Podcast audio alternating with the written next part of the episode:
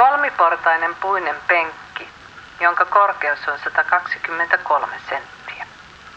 Penkin molemmilla sivuilla on alhaalla kantokahvat.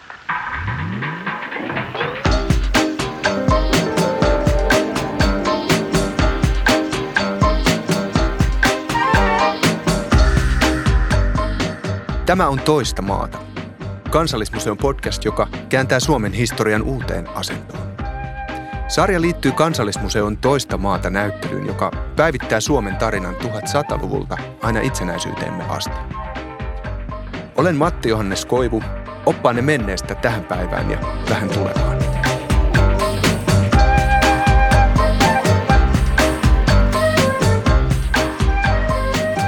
Tänään puhutaan kansallistunteestamme häpeästä. Siitä, kuinka häpeä on paitsi kontrollin myös itsekontrollin väline. Pohditaan myös sitä, mikä osuus häpeällä on nykyisen pärjäämisen kulttuurin luomisessa. Vieraana tässä jaksossa ovat Turun piispa Mari Leppänen ja kirjailija Jani Toivola. Tervetuloa. Kiitos. Kiitos.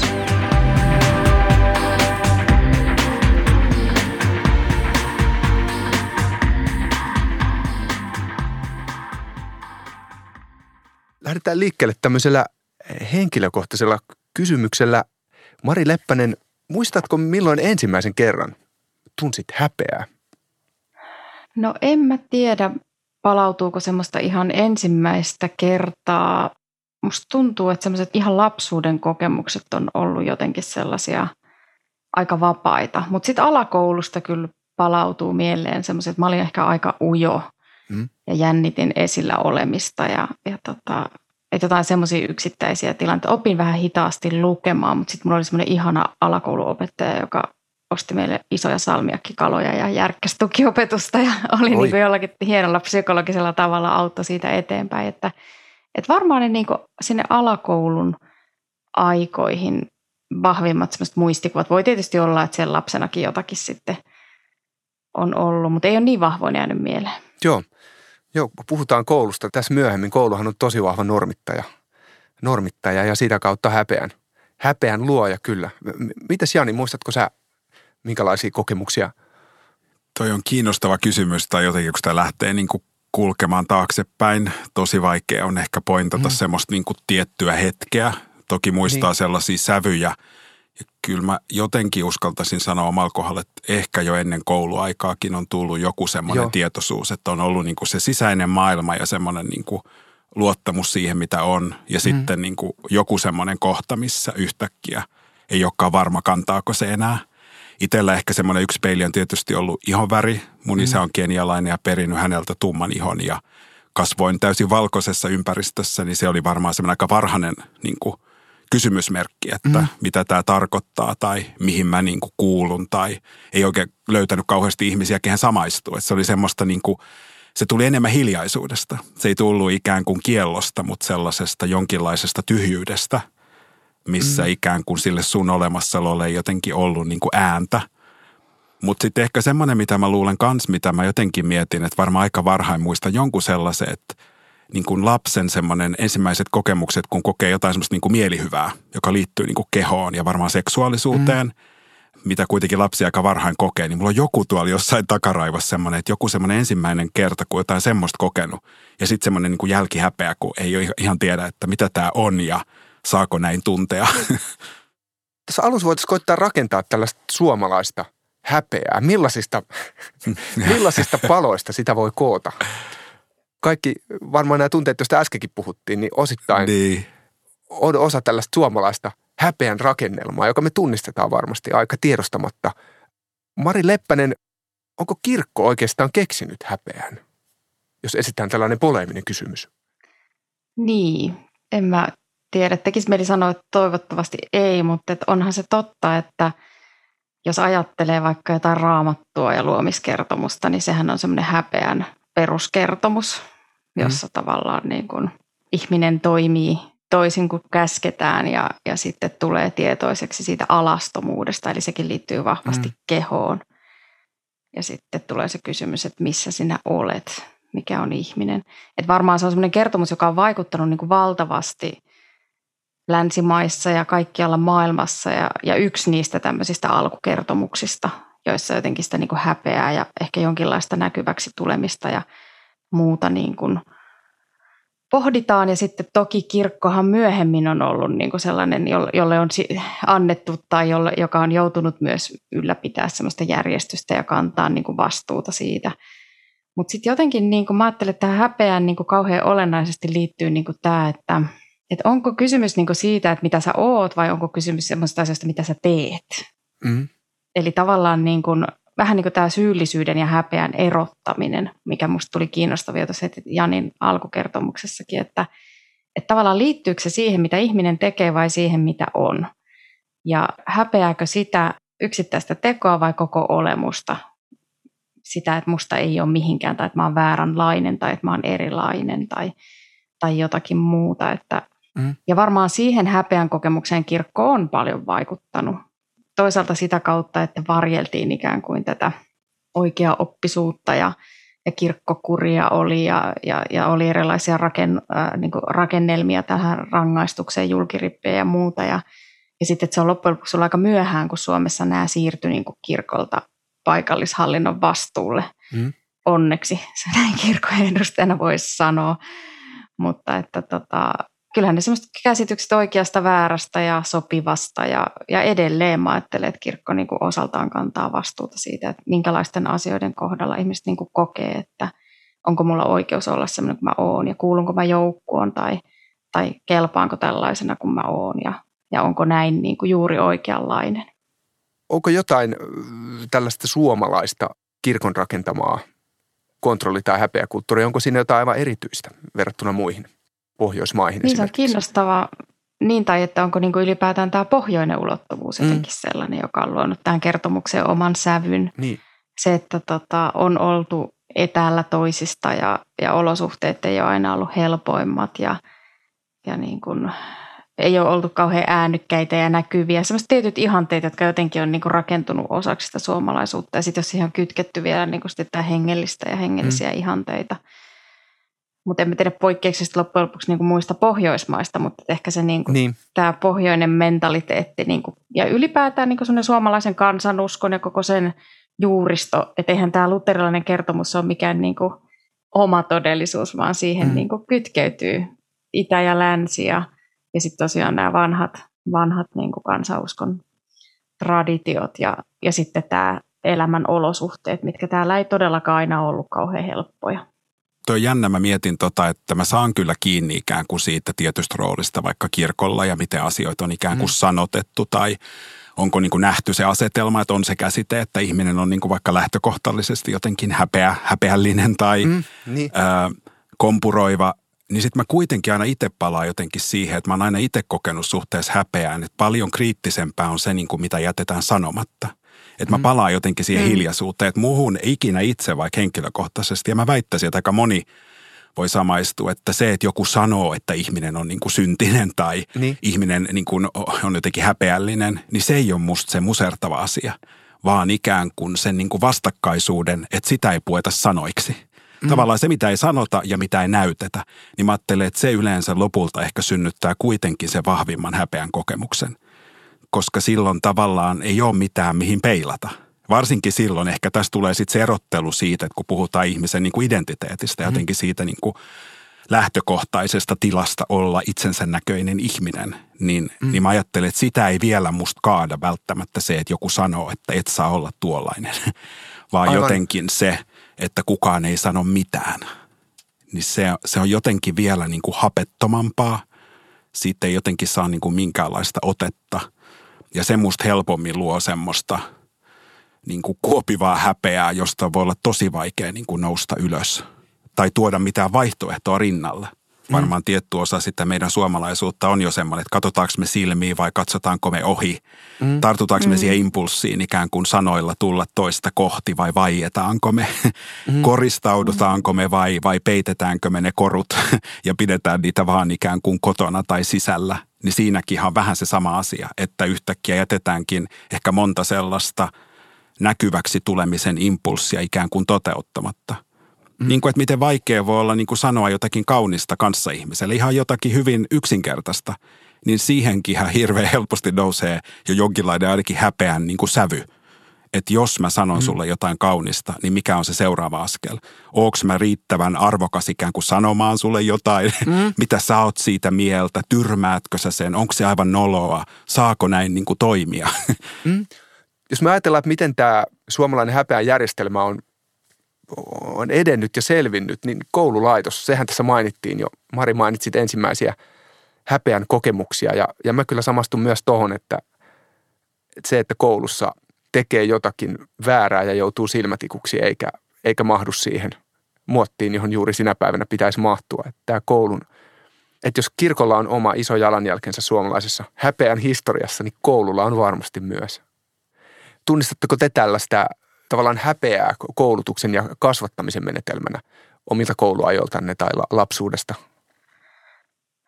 No kyllä mä tunnistan ja varmaan se, niin kuin, että musta ei ehkä voi sanoa, että se koko suomalainen koulujärjestelmä jotenkin olisi sellainen, että on tosi monta mm. ihanaa opettajaa ja semmoista niin kuin lämmintä ihmistä tai joku keittiöhenkilökunnan niin kuin yksittäinen ihminen on jäänyt jotenkin mieleen semmoisena, joka on huomannut ja nähnyt ja luonut hyvää, mutta sitten totta kai – ja varmaan se liittyy niin kuin siihen lapsen ja nuoren niin kuin jotenkin elämän kasvukohtaankin, jossa huomaa, kun katsoo omaa teiniä, niin ensimmäinen ajatus ei välttämättä ole se, että haluaa hirveästi erottautua, vaan haluaa niin. olla niin kuin, ei kaipaa erityistä huomiota. Toisaalta sitten voi olla sellaisiakin, jotka kaipaa, mutta sellainen perus, perus niin kuin siinä kohtaa varmaan niin kuin se semmoinen, ainakaan semmoinen ei niin kuin itsestään toiveesta lähtevä niin kuin nosto siellä niin kuin koululuokissa välttämättä aina on mieleen. Ja se on niin kuin semmoinen voimakas tapa – hallita sitä tilannetta. Mulla on jäänyt joku tämmöinen ihan yksittäinen mielikuva omasta. Oltiin isossa koulun ruokalassa ja, ja sitten meidän rehtori jotenkin nojaili niin kuin seinän viereen siinä ja syötiin ja mulla on aina mennyt vasen ja oikea sekaisin mm. jostain syystä. Niin kuin, että mä en aina tunnistanut, mulla on luomi vasemmasta kädestä ja mä tie, aina tarkistin siitä, että tämä on vasen. Ja mä söin niin kuin väärinpäin haarukalla ja veitsellä. Ja sitten se tuli mun taakse ja koputti tuohon olkapäähän ja sitten se kysyi, että tiedätkö sä, miten haarukkaa ja veistä pidetään. Ja kaikki tavallaan niin kuin havaitsi sen siinä isossa mm. ruokalassa. Ja muistan, että mä olin aivan tulipunainen ja, ja jotenkin niin kuin sen jälkeen ikuisesti muistanut, että kummas mm. haarukka ja kummas veitsi. Että tavallaan varmaan tämän kaltaisia menetelmiä oli, joissa en mä tiedä ajatteliko että hänen niin kuin tavoite oli häpäistä mua. Vaan oliko se niin kuin semmoista niin kuin oikean ja väärän kasvattamista, mutta että – että sitten sen ikäisenä se kokemus siitä, että tulee sillä tavalla erityisesti nähdyksi ja kaikki muut kiinnittää siihen huomiota, että mistä se niin kuin häpeä siinä syntyy. Että jos että mm. sitä niin kuin voi niin monella tavalla tavallaan toimia ja tehdä. Että varmaan se liittyy aina niin kuin isoihin joukkoihin, missä on paljon. Ja sitten jos sä vähänkin toisaalta teet väärin asioita tai sitten jos sä oot erilainen siinä, niin se niin kuin luo sitä tunnetta. Niin tässä häpeä kasvatuksen menetelmänä toimii aivan täydellisesti, koska vasen mm. ja oikea meni heti jakeluun, mutta... Kyllä, mutta oliko mutta, paras keino? En mutta oliko tiedä. keino paras? Todella, se kuulostaa niin tutulta. Miten kuulostaako Jani susta tutulta tämmöiset koulu, kouluhetket? Joo, tota, mä ehkä enemmän just ajattelen jotenkin sitä koulua, että koin siellä tosi paljon häpeää. Koin häpeää sekä siitä, mitä lähtökohtaisesti olin, mm-hmm. että myöskin varmasti mistä nautin tai mitä tein ja tein ikään kuin vääriä asioita. Se liittyy aika paljon jo sukupuoleen. Että mä koin, että oli tosi mm. vahvat normit siitä, että minkälaisia on tytöt ja minkälaisia on pojat. Ikään kuin se sosiaalinen kulttuuri. Mm. Miltä pojat näyttää, mitä ominaisuuksia, mitä vahvuuksia niillä on. Miten pojat sosiaalisesti toimii, kenen kanssa ne on sosiaalisesti kanssakäymisissä, kenen kanssa ne ei saa olla sosiaalisesti kanssakäymisissä. Ja mulla oli ehkä itsellä semmoinen olo, että mä olin koko ajan niin kuin vähän väärässä kohdassa. että koko ajan niin kuin seisoi jossakin risteyksessä, missä ei niin kuin tiennyt, että mihin pitäisi mennä. Mm. Että se ei tuntunut oikealta niin kuin seurata sitä polkua, mitä näytettiin, mutta ei myöskään ollut jotenkin vahvaa ääntä, joka olisi sanonut, että voi myös valita toisin jolloin sä jäit itsekin lapsena aina sinne jonnekin itse niin kuin ratkomaan niitä tilanteita. Ja se on varmaan aika hurja kohta, koska sitten siinä tietysti lapset, ehkä mä olin sitten semmoinen lapsi, että oli niitä välineitä tehdä myös ainakin välillä niitä ratkaisuja itse ja, ja vaan uskaltaa valita itsensä. Tai oli tanssi, oli teatteri, oli myös sellaisia välineitä, joiden kautta ikään kuin tutustua siihen vaihtoehtoiseen minään suhteessa semmoiseen yleiseen, mikä annettiin. Mm. Mutta sitten taas ne lapset, joilla, joilla ei ole semmoista välinettä tai semmoista kykyä, niin mä ajattelin, että se jotenkin että se liittyy siihen yhteisöön. En ajattele sitä niinkään niin kuin opettajien kautta, vaan johonkin siihen, niin kuin, mm. mitä se koko – että se on niin kuin pieni valtakunta, missä on tietyt niin. lainalaisuudet ja tavat selviytyä. Ja tietenkin se on peili aikuisten maailmaa. Että musta se on niin kuin kiinnostavaa myös tässä ajassa, kun käydään keskustelua vaikka kiusaamisesta ja miten paljon siitä koulumaailmasta puhutaan jotenkin semmoisena irrallisena maailmana. Vaikka sehän on musta ihan täysin peili, että lapset näkee myös, mitkä on aikuisten maailman normit ja ikään kuin selviytymiskeinot, mitä pidetään arvossa ja jotenkin mitä ei. että Joo, että mä jotenkin, ja, ja välillä niin miettii, että kuka nämä on keksinyt ja palveleeko nämä enää ketään niistä, jotka täällä on. että onko se, joka mm. nämä normit loi, niin häipynyt jo aikoja sitten ja, ja täällä me niin kuin kipuillaan eikä uskalleta niin kuin puhkasta jotain kuplaa. Varmasti on noinkin. Tota, itse asiassa jokin aika sitten hankin opettajan pätevyyden ja muistan sillä koulutuksessa todettiin, että kun amerikkalainen koulutushistorioitsija oli todennut, että changing schools is like moving a graveyard. että se on että koulun muuttaminen on, mm. se on jumalattoman vaikeaa. Et, et ja sitten toisaalta se koulu...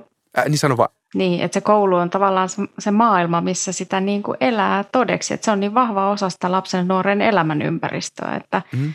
että mä saan saman kokemuksen kiinni siitä, että mähän olen kasvanut niin kuin Helsingissä, ihan niin kuin Janikin ja käynyt siellä mm. kouluja, mutta sitten tota, isossa perheessä, joka oli vähän erilainen, että mulla oli kuusi sisarusta ja ja sitten meillä vaikutti niin kuin tämmöinen lestadiolainen herätysliike, joka ei todellakaan Helsingissä ollut mitenkään tunnettu juttu. Että musta tuntuu, että ei mun luokkakaverit kauheasti tiennyt mitään. Ja sitten kun alkoi niin kuin hahmottaa, että jonkin aikaahan lapsi niin kuin ei, ei tavallaan niin kuin edes ajatellut niitä maailmaneroja, mutta sitten jossain kohti tavallaan tajus, että on niin kuin monenlaisia todellisuuksia, että risteyksissä yrittää just niin kuin se Jani kuvasi, että niin kuin tavallaan tietää, miten pitää toimia. Ja sitten toisessa oli hirveän vahvat normit ja, ja ohjeet joka nyt kytkeytyy tähän uskonnollisuuteen mm. ja uskoon ja vähän kirkkoonkin, että mikä on oikein ja mikä on väärin. Tanssiminen on syntiä tai mm. meikkaaminen on syntiä tai, tai tota, populaarikulttuurin kuunteleminen on syntiä tai telkkarin kattominen on syntiä. Niin silloinhan mä oon ihan ilman semmoisia perusvälineitä, joita niillä muilla lapsilla ja nuorilla niin kuin oli. Et jälkikäteen mä oikeastaan ihmetellä, että miten sitä niin selviytyi edes, että kykeni luovimaan niin kuin niissä – niissä maailmoissa ja miksei tavallaan niin kuin, että tunnisti sen erilaisuuden, mutta sitten joku sellainen kannatteli siinä niin, että, että siitä silti selvisi ihan kunniallisesti, eikä mulla ole jäänyt siitä semmoista, joka varmaan johtui siitä, että, että ne luokkakaverit oli osittain niin pihalla. Ja sitten mä mietin, että aika moni saattoi luovia siellä erilaisissa risteyksissä, joista ei vaan tiennyt toisesta aina kaikkea päälle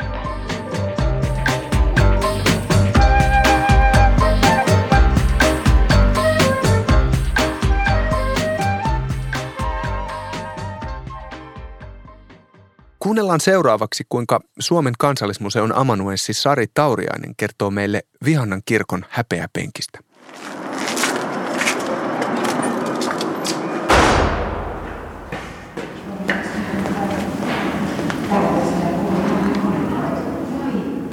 Eli tämä esine on Vihannin kirkon häpeäpenkki, joka on valmistettu vuonna 1852 ja tämä valmistajakin tiedetään, hän on puuseppä Sakarias Jylkänkangas.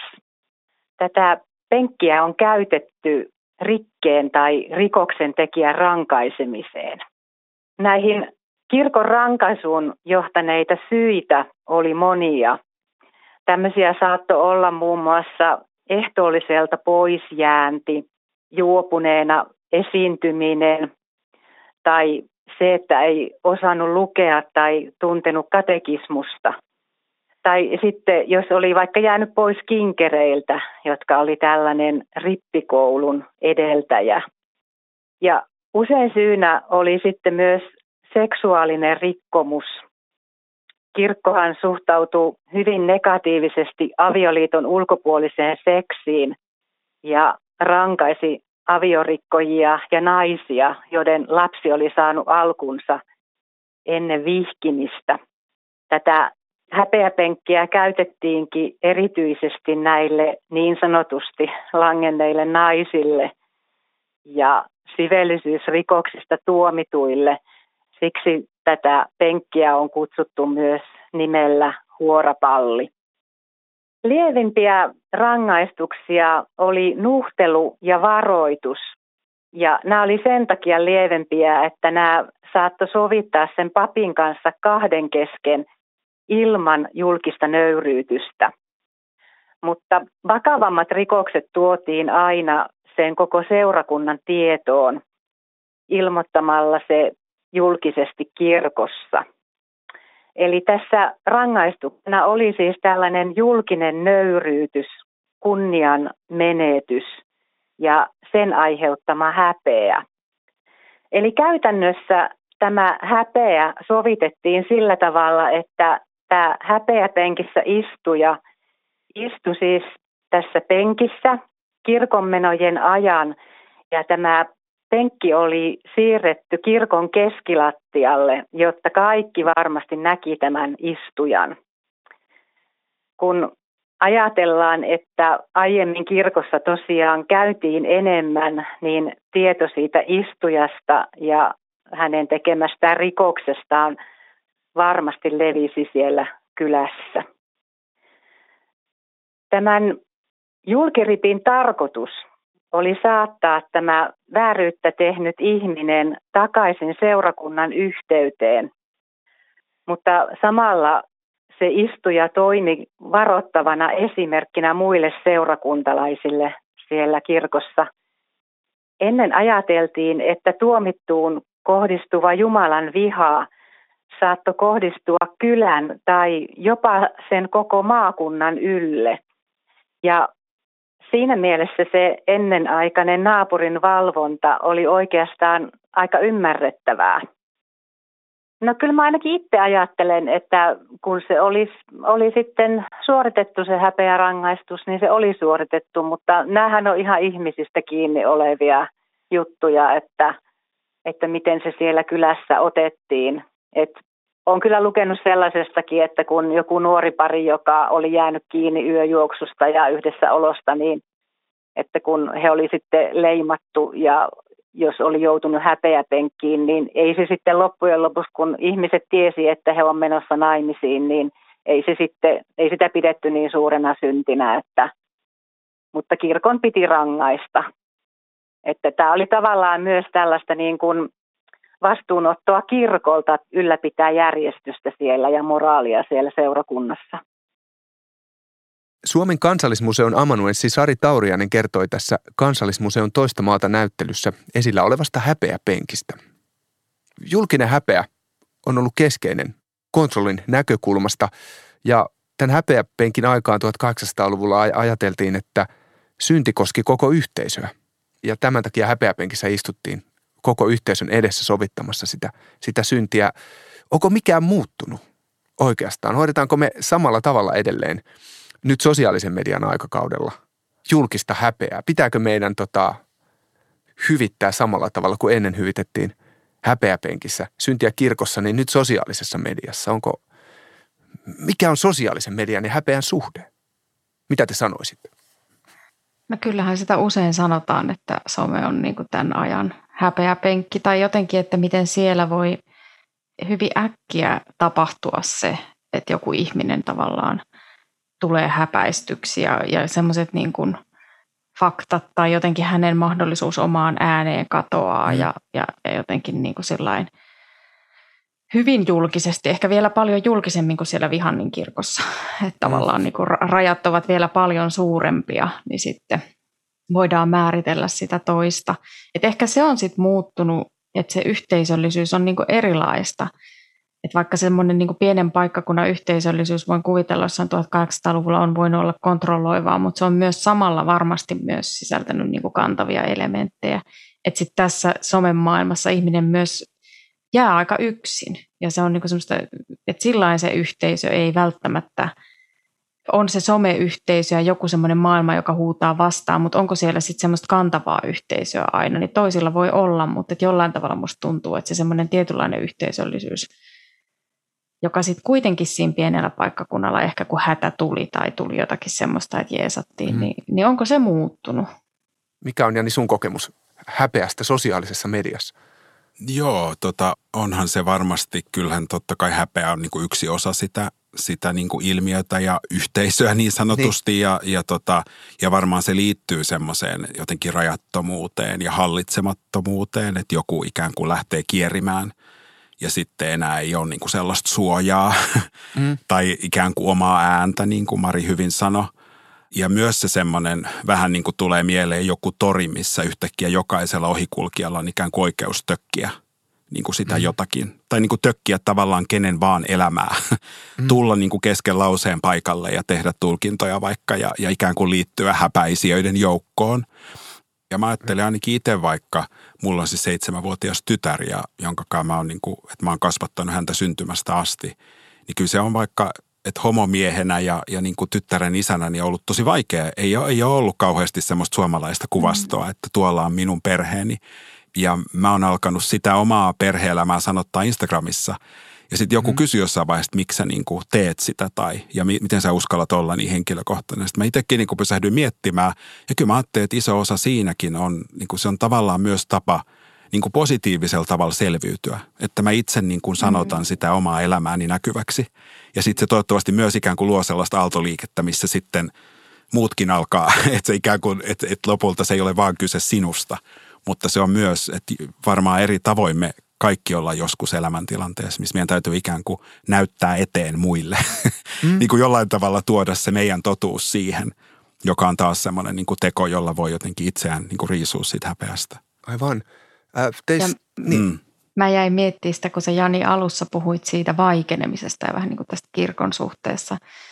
Ja nyt niin kuin tavallaan tästä, mitä sä kerroit, että – että sehän on niinku semmoista henkilökohtaisen vaikenemisen murtamista ja sitten yhteisöllisen vaikenemisen murtamista. Mm. Ja se mm. vaientaminenhan on niinku se ehkä vahvinkin tapoja tuottaa ihmisille sitä niinku mm. kokemusta häpeästä mm. tai erilaisuudesta. Ja sen takia niinku tuommoiset tavat tai toi, miten sä oot esimerkiksi sitä tehnyt, niin se on niinku mielettömän merkityksellistä ja arvokasta se on toisaalta traagista, että aina niin kuin joku joutuu sitä murtamaan ja sitten samaan aikaan mä ajattelen, että onneksi sellaista tapahtuu. Mm. Että sillä tämä maailma niin kuin koko ajan muovautuu ja muuttuu ja näin se on varmasti, niin kuin jos ajatellaan nyt tätä toista maata historia kuvastoa, niin sitähän on tapahtunut niin kuin koko ajan. Mutta ehkä se häpeän murtamisessa niin se olennaisin juttu on jotenkin just se semmoinen, että kun päättää, että mä, en, niin kuin, että, että mä katkaisen tämän vaikenemisen ketjun tässä. Että mä puhun näistä, vaikka tämä hävettää mua. Ja mä uudelleen ja uudelleen puhun näistä, vaikka tämä saattaa hävettää jotakin toista. Ja sillä niin kuin se murtuu se semmoinen niin kuin vahva kahlitsemisen keino, joka siihen liittyy.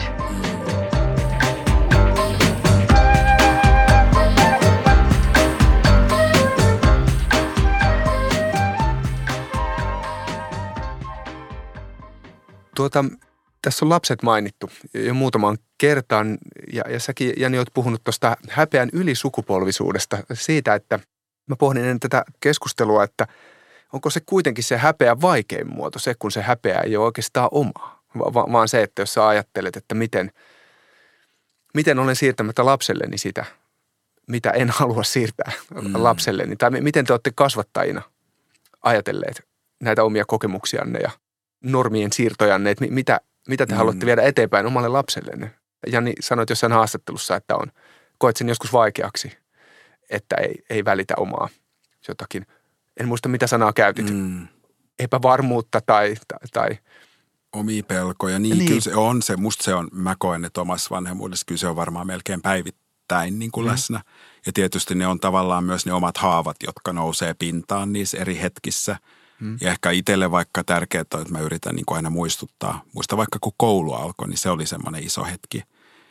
Että sitä jännitettiin etukäteen, mutta sitten mä, että mä vein mun tyttären ensimmäistä aamua kouluun ja, ja oltiin hermostuneita, mutta se oli kuitenkin ihan niin kuin ok tunnelma ja, ja tota, sitten mennään sinne koululle ja hän sitten jää koululle ja kaikki menee niin kuin hyvin. Ja mä lähdin siitä pois ja mä eihin kävellä ehkä viisi metriä ja sitten vaan niin kuin valtava semmoinen itku tulee ulos. Ja mm ja mä tajusin, että tietenkin mä itkin niin kuin semmoista helpotusta, että se meni hyvin niin kuin hänen puolesta. Mutta musta tuntuu, että mä itkin myös sitä niin kuin pientä Jania. Ja jotenkin jotakin sellaista, että tavallaan myös se oma huono kokemus sai jonkun eheyttävän kokemuksen. Vähän niin kuin jännästi hänen kauttaan. Ja, ja, ja sitten sen jälkeen vaan, yrittänyt aina jotenkin muistaa, että tämä on hänen tarinansa. Että tämä ei ole mun tarina. Ja yrittänyt muistaa ja nähdä, että hän on turvassa ja hän ei ole uhattuna ja hän saa niin kuin ilmasta itseään ja – kunnes jos jotain tapahtuu, totta kai sit pitää olla hereillä. Mutta kyllä se on ehkä sen muistuttamista lähtökohtaisesti, että mä en niin kuin tuo sitä omaa kokemustani ja tee siitä niin kuin hänen kokemusta. Niin se on aika iso juttu. Vanhempanahan sitä joutuu vähän niin kuin elämään oman elämänsä toiseen kertaan. Niin. On, on, onneksi ja valitettavasti. Niin, kyllä, kyllä. Mm. Ja sitten varmasti niin kuin tietämättään siirtää typeriä asioita ja, ja, ja joutuu, mä ajattelen itse, että mulla on vanhin lapsi 19 ja nuorena on nyt 15, 17 siinä välissä, niin, niin heiltä saa myös niin kuin semmoista palautetta siitä, että maailma myös koko ajan niin kuin muuttuu ja, mm. ja, ja vaikka parhaansa yrittää, niin mä jotenkin ajatellut, että sitä niin kuin koettaa selviytyä ja tekee parhaansa, mutta, mutta ehkä niin semmoisia joitain tietoisia ratkaisuja huomaan, että itsekin on tehnyt, jotka on liittynyt just vähän tähän niin kuin hengellisyyteen kytkeytyvään häpeään ja puhu, siihen vaikenemiseen, että on valittu. Mm.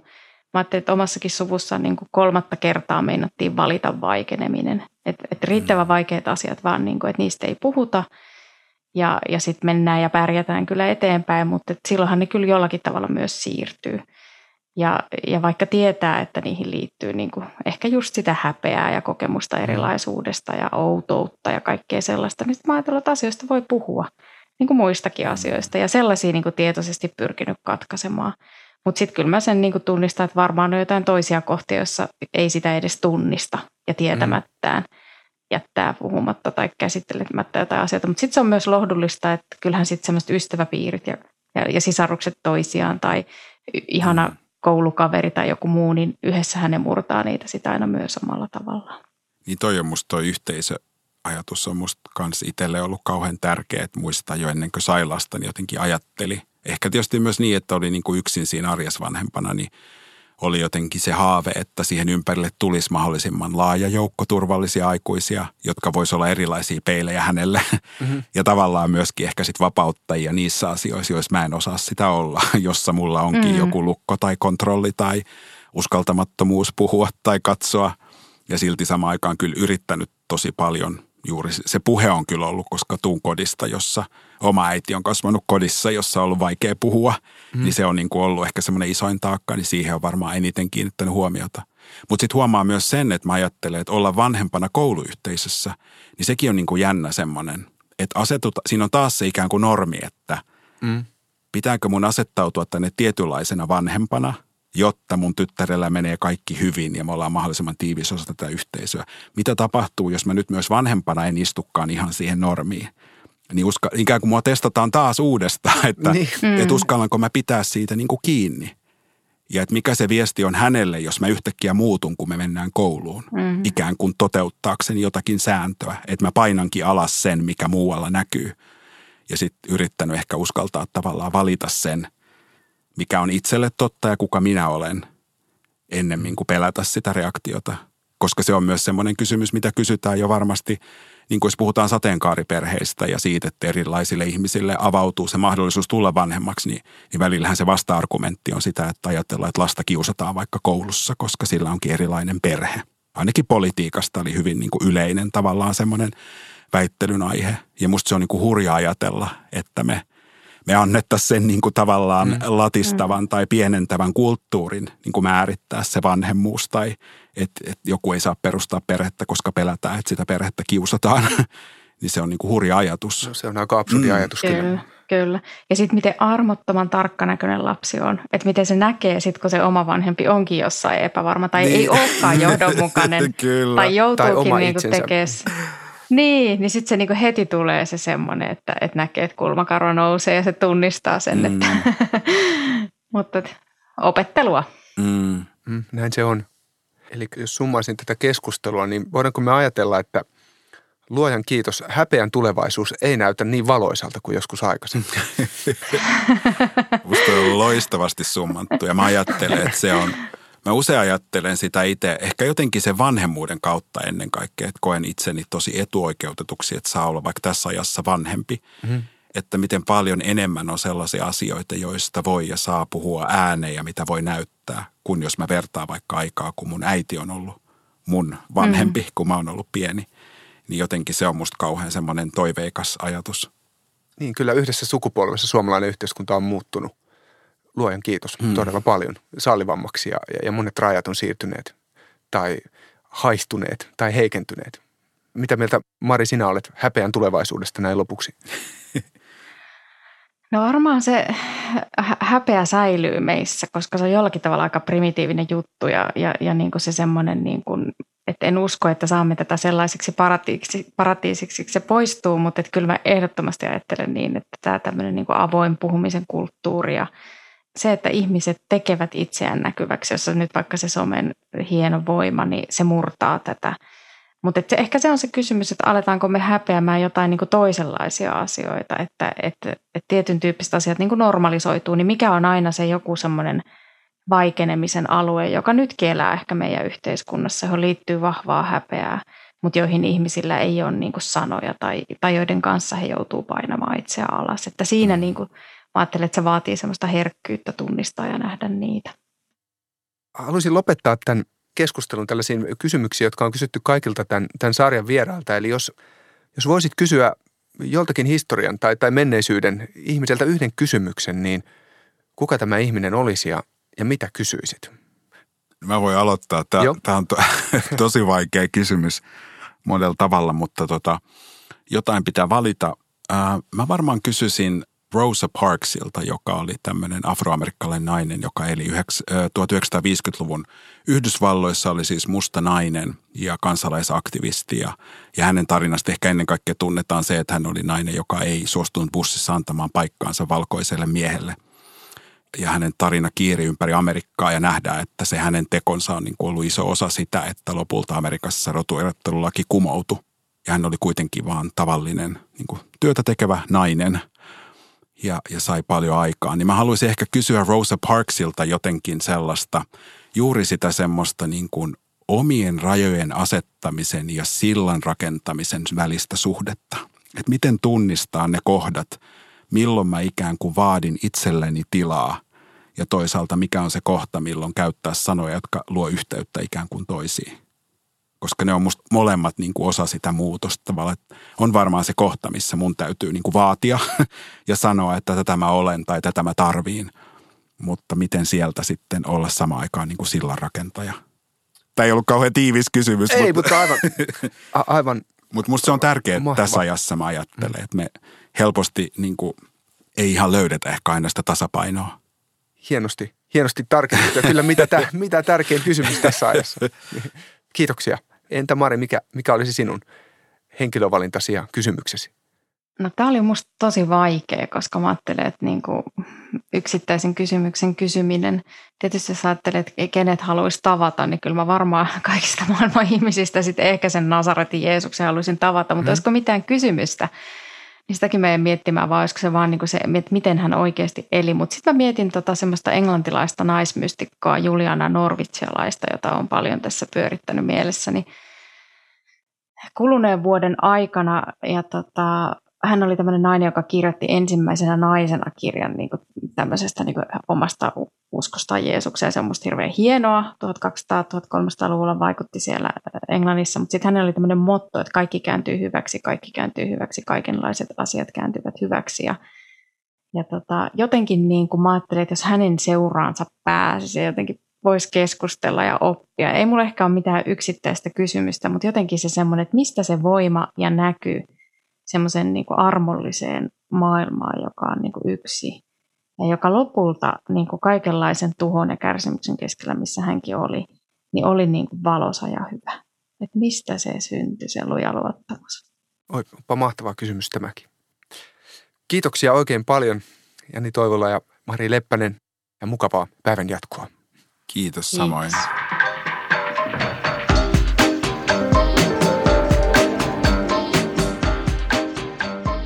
Kuuntelit Kansallismuseon toista maata podcastia. Löydät sen osoitteesta kansallismuseo.fi sekä Apple Podcasteista ja Spotifysta.